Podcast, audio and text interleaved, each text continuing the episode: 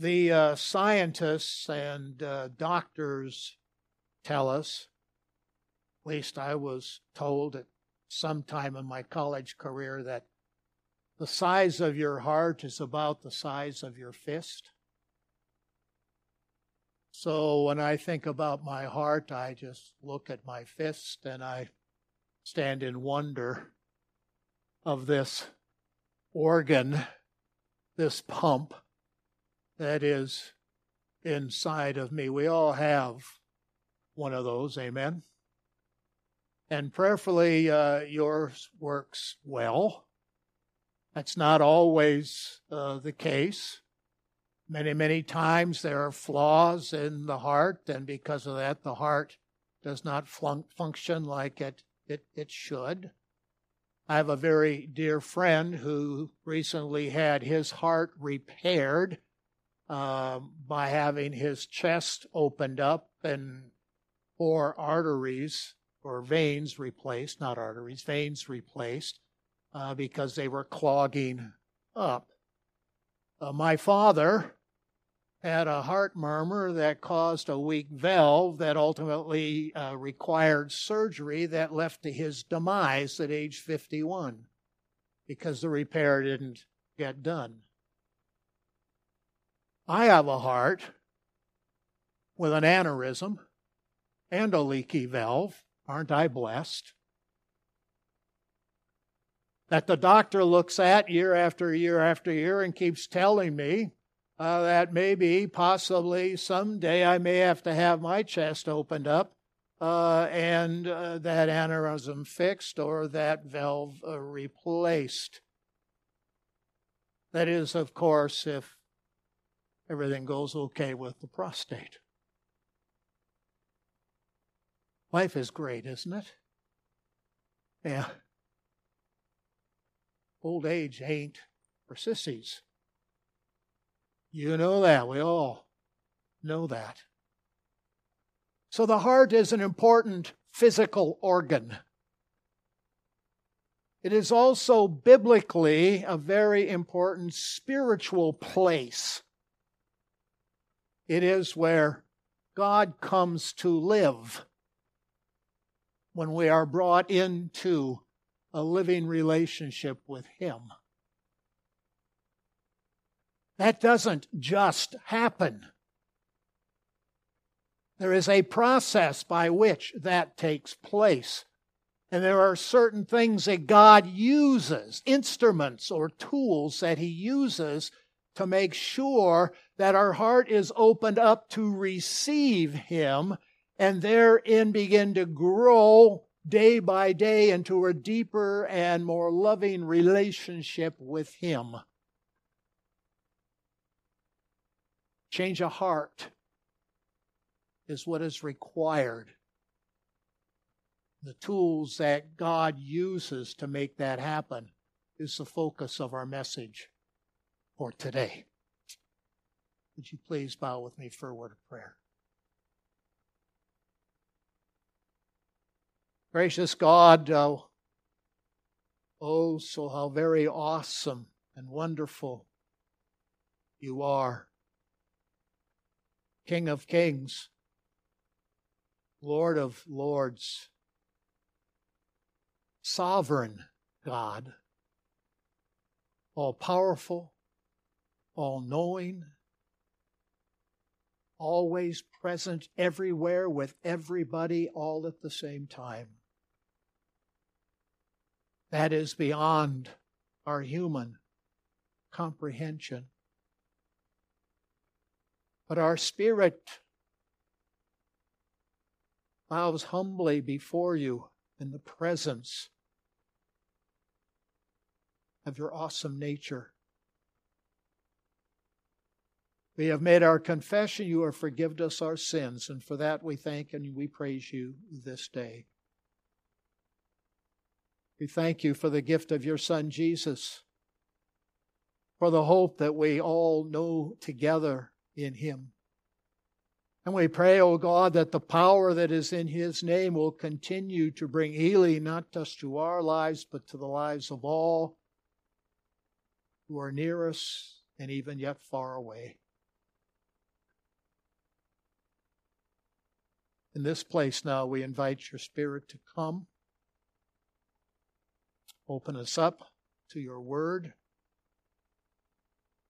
that your word might be received with joy, and we together might be better for it. Be especially with this one who is about to deliver this message. Keep him out of the way, I pray, using him as your instrument to bring this word to your people in this time and in this place. And please do not leave him for himself, for if left to himself, he will certainly bring it all to destruction. And this we pray in Jesus' precious and holy name, and together we say, Amen and Amen. Thank you so very, very much. So, Jim enlightened and enlivened you there to the story he learned as a child. Every one of us heard that story, right? About Jonah being swallowed up in a whale. In actuality, the Scripture doesn't say whale. Scripture says big fish. I suspect they use whale because the person who did that in the Bible story times and so on, you know, in your out of your little books that were given to you, considered what a big fish was like and said no human could ever be swallowed by a big fish, so therefore it had to be a whale, right? The problem with most whales is that while they are large enough to consume you and me, the gullet isn't large enough to take us all the way in. Isn't that wonderful?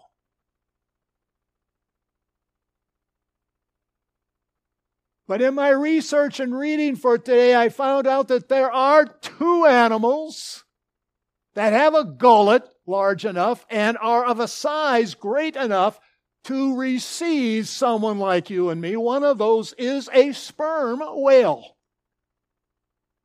The other is a tiger shark. Now, I only say that to you to give you some sense of the possibilities here, with at the same time acknowledging that really what we're here to talk about today has absolutely nothing to do with a big fish, a sperm whale, or a whale shark. That's trivia for you. You can go out and tell your neighbor, did you know that? And they'll get, whoa, really? No, the power of the message for today begins with not even Jonah running away, but Jonah being sent back in the belly of the big fish, having been there 3 days and 3 nights, spitting them out on land with again the command, you go to Nineveh and you preach this message for me to the people who are there.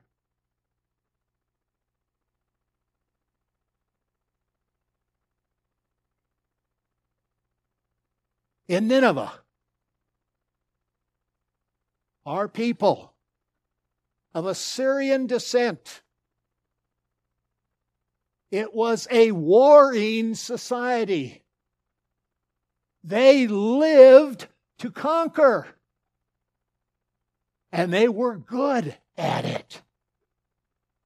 They were brutal when they did it. It was the Assyrians who brought down the 10 tribes of Israel to the north of Judah.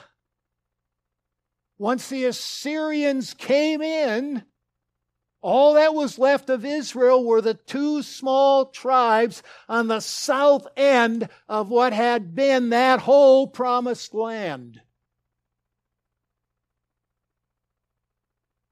The Jewish people in Judea hated the Samaritans because they were half-breeds. They were of Hebrew and Assyrian descent. And a pure Jew wanted absolutely nothing to do with anybody that had any Assyrian blood. They were hated by the Jews because of their Assyrian blood. This is the people that God sent Noah to preach to. Let that sink in.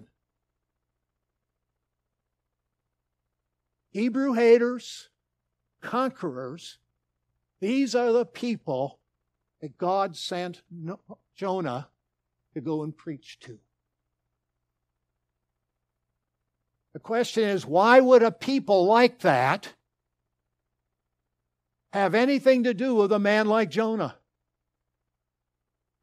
Why would they have even listened for 1 second to a word that he had to say? They'd have been much more likely to have grabbed a hold of him, hung him up on some kind of a tree somewhere, and crucified him until he had perished.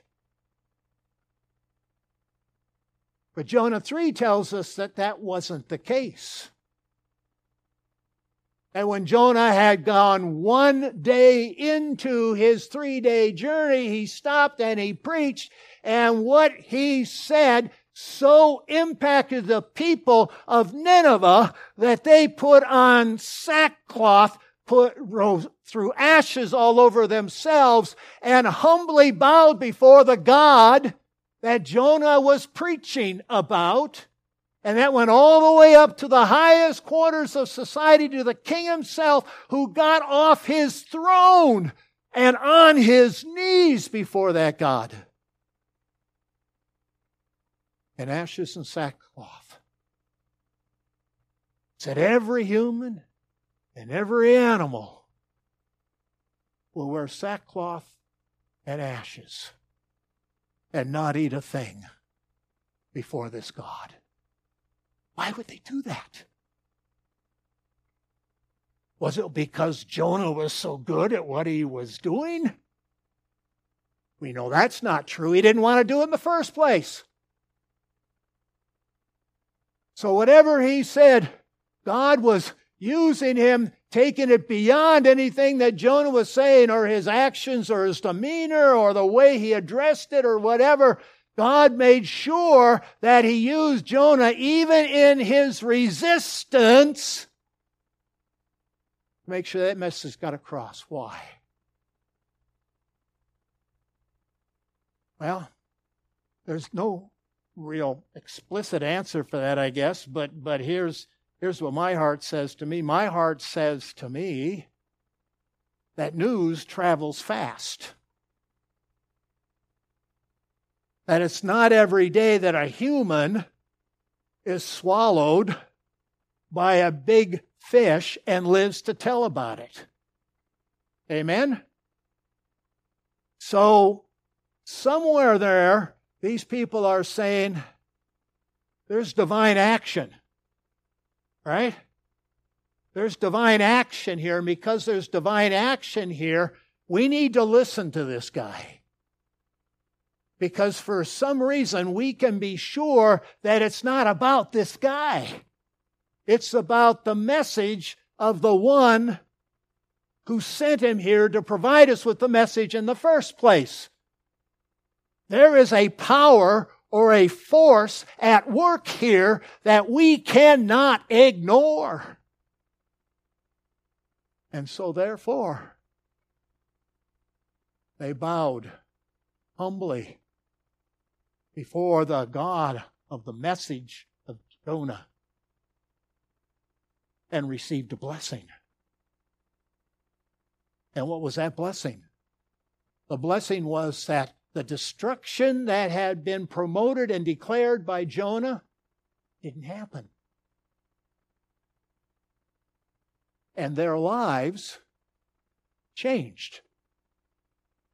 They turned from their evil. That's what repentance is. Repentance is turning from one's evil. so as to receive a blessing from the one before whom you have turned. Jesus, in Matthew 12, is confronted by the scribes and the Pharisees. They want a sign. Let's be clear about this. That's not the first time they wanted a sign. They were constantly looking for signs. And every time that Jesus provided them with a sign through some kind of healing, whatever, they came back and say, well, that's great, but no, give us another. That's great, give us another. That's great, give us another. And so on this day, they come to him and they say, give him a sign. And Jesus says, you know what? Enough is enough. I'm done with the signs. Except one. And that is the sign of Jonah. Jonah was 3 days in the belly of the big fish, day and night. Then he was spit out. Jesus was in the earth 3 days and 3 nights and was brought forth. What Jesus is saying to the scribes and the Pharisees and all around who were listening to him, the day is coming when I will die, and I will be 3 days and 3 nights in the earth, but I will come forth. And when I come forth, the world will never be the same again. People's hearts will be changed. They will move from death into life, from darkness into light. They will enjoy a life of hope in the face of a terrible, terrible world that promises nothing but pain and suffering and destruction.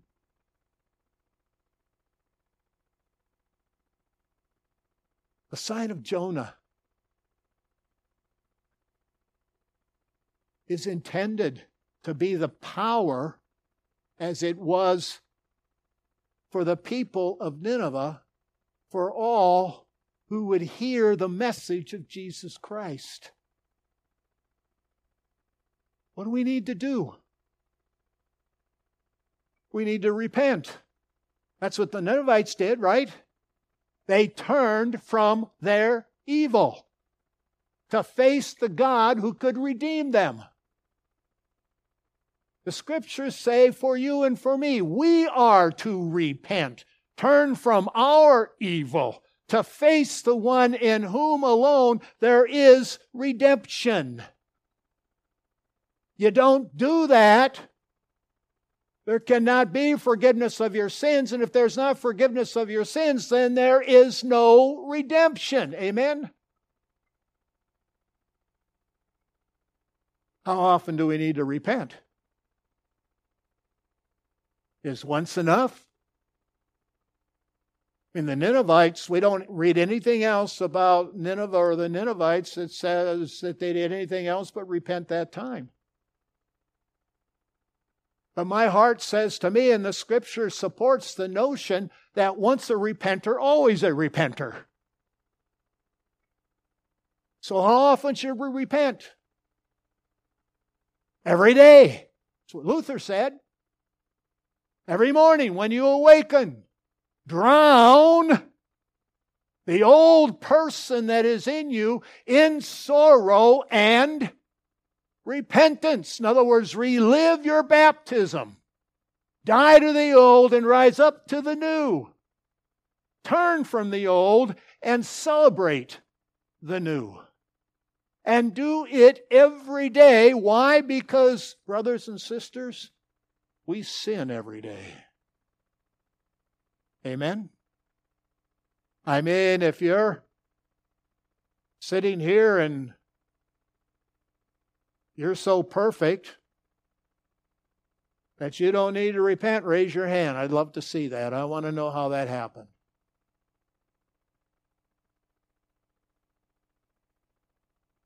What did Paul say? Romans 7. The good that I know I should do, I don't do that. And that which I know I shouldn't do, that's what I do. Who is going to deliver me, O wretched man? I love that word, wretched. O wretched man that I am. Answer? Jesus.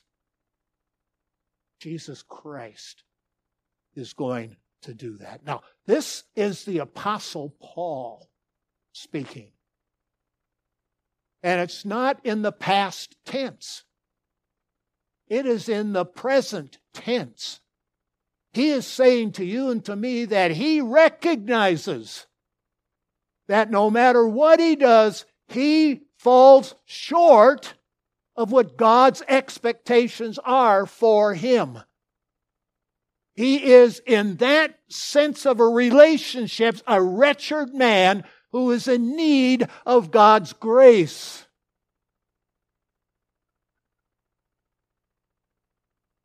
In Ephesians 2:8, he says, "For it is by grace that you have been saved." By grace you have been saved through faith that has come to you as a gift.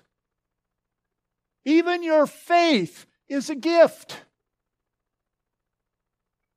Your heart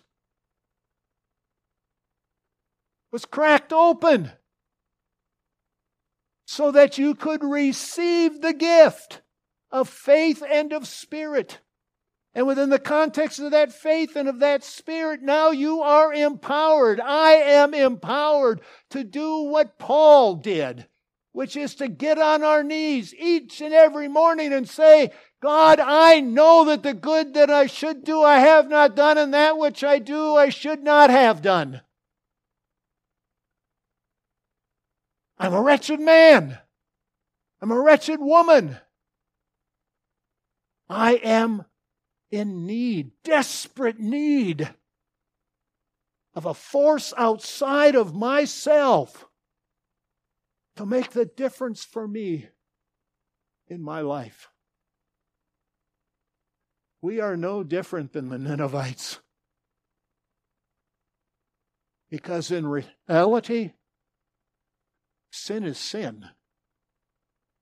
We can't sit here in 21st century America and look back at the Ninevites, as brutal as they were, and say, gee, I'm glad I'm not like that, because I'm better off than they are. No, you're not.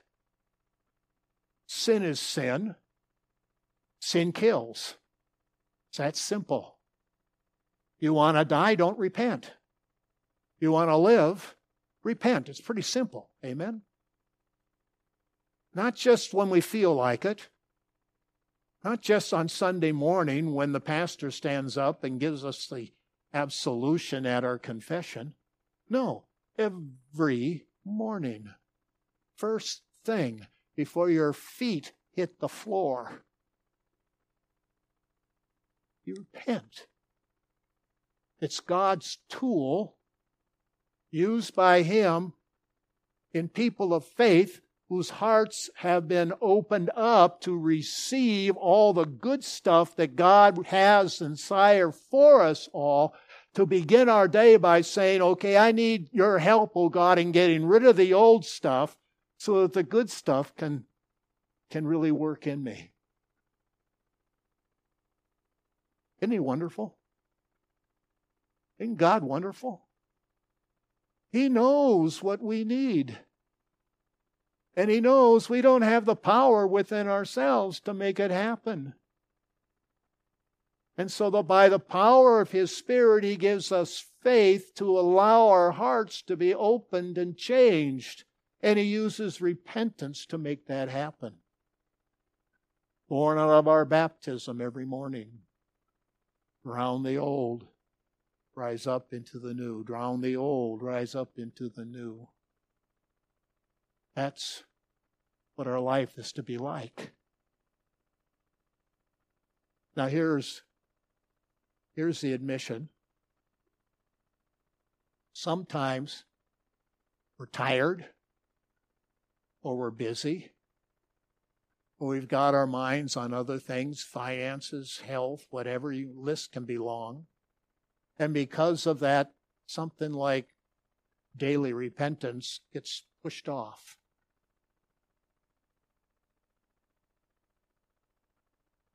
Keep your priorities in track. Amen? Because, see, none of that other stuff means anything. You don't take care of the other first, right? I mean, if you get to the end of the day and you sit down on a chair and say, oh, nuts, should have done that. Oh, a little too late for the day, and you got blessed because you're talking about it. But when morning comes, not let it slip again, right? Or we do what happens to a lot of us too. Every day we get up in the morning and we make this confession, and the old is drowned and the new, and da-da-da-da-da. This happens day after day after day, and 35 years down the road, it's become pretty routine. When I was a kid, in the Lutheran church that I attended, we had a red book. And we did liturgy every morning. Every Sunday morning we did liturgy. And I took great pride in the fact, at age 10 even, I could recite that entire liturgy without ever opening up the book. Isn't that amazing? But as I grew older, I began to realize that my tongue was wagging, but nothing was getting here or here. I had lost all touch with what those words were about. The Apostles' Creed. I could say that verbatim better than anybody else, but if you were to tell me what it meant, I don't know. But we do it every Sunday, so it must mean something. When you recite the Apostles' Creed on a Sunday morning, you need to be listening to every word that you are speaking, because there's power in every one of those words. A baby born of a virgin. That's powerful stuff that you're professing. A human being put in a borrowed grave and rising up on the third day, that's a pretty amazing thing that you are declaring. This is not just about words. This is about the power of God unleashed in the world and proclaimed by those who by faith, a gift from God, have received that understanding and live it out in their daily lives. We do not want to ever let our morning priority of confession and repentance become mundane and just another thing to do. It has no power when it's done that way. Are you hearing me? That's the challenge part of this for today. They say every preacher should comfort the uncomfortable and make uncomfortable those who are comfortable. So be a little uncomfortable today. You need to make sure that God comes first before anything else all the time, but in the morning, first thing. Get on your knees, humble yourself before that God. Drown the old person in sorrow and repentance. So that made all clean, you can live that day for Him. In closing, I want to read something to you. Two things. The first comes from Peter in his second letter. He says, "But do not overlook this one fact, beloved, that with the Lord, one day is as 1,000 years, and 1,000 years as one day. The Lord is not slow to fulfill His promise, as some count slowness, but is patient toward you, not wishing that any should perish, but that all should reach repentance. But the day of the Lord will come like a thief, and then the heavens will pass away with a roar, and the heavenly bodies will be burned up and dissolved, and the earth and the works that are done on it will be exposed. Not slow in what He is doing, with the desire that all should come to repentance. That begins with you and me. As Pastor would say, we invite others to come and learn how to do the same. Amen? The other comes from Ephesians, 3rd chapter. Paul is talking about his suffering. And he says, "For this reason I bow my knees before the Father, from whom every family in heaven and on earth is named, that according to the riches of His glory, He may grant you to be strengthened with power through His Spirit in your inner being, so that Christ may dwell in your hearts through faith, that you, being rooted and grounded in love, may have strength to comprehend with all the saints what is the breadth, the length, and height, and depth, and to know the love of Christ that surpasses all knowledge, that you may be filled with all the fullness of God."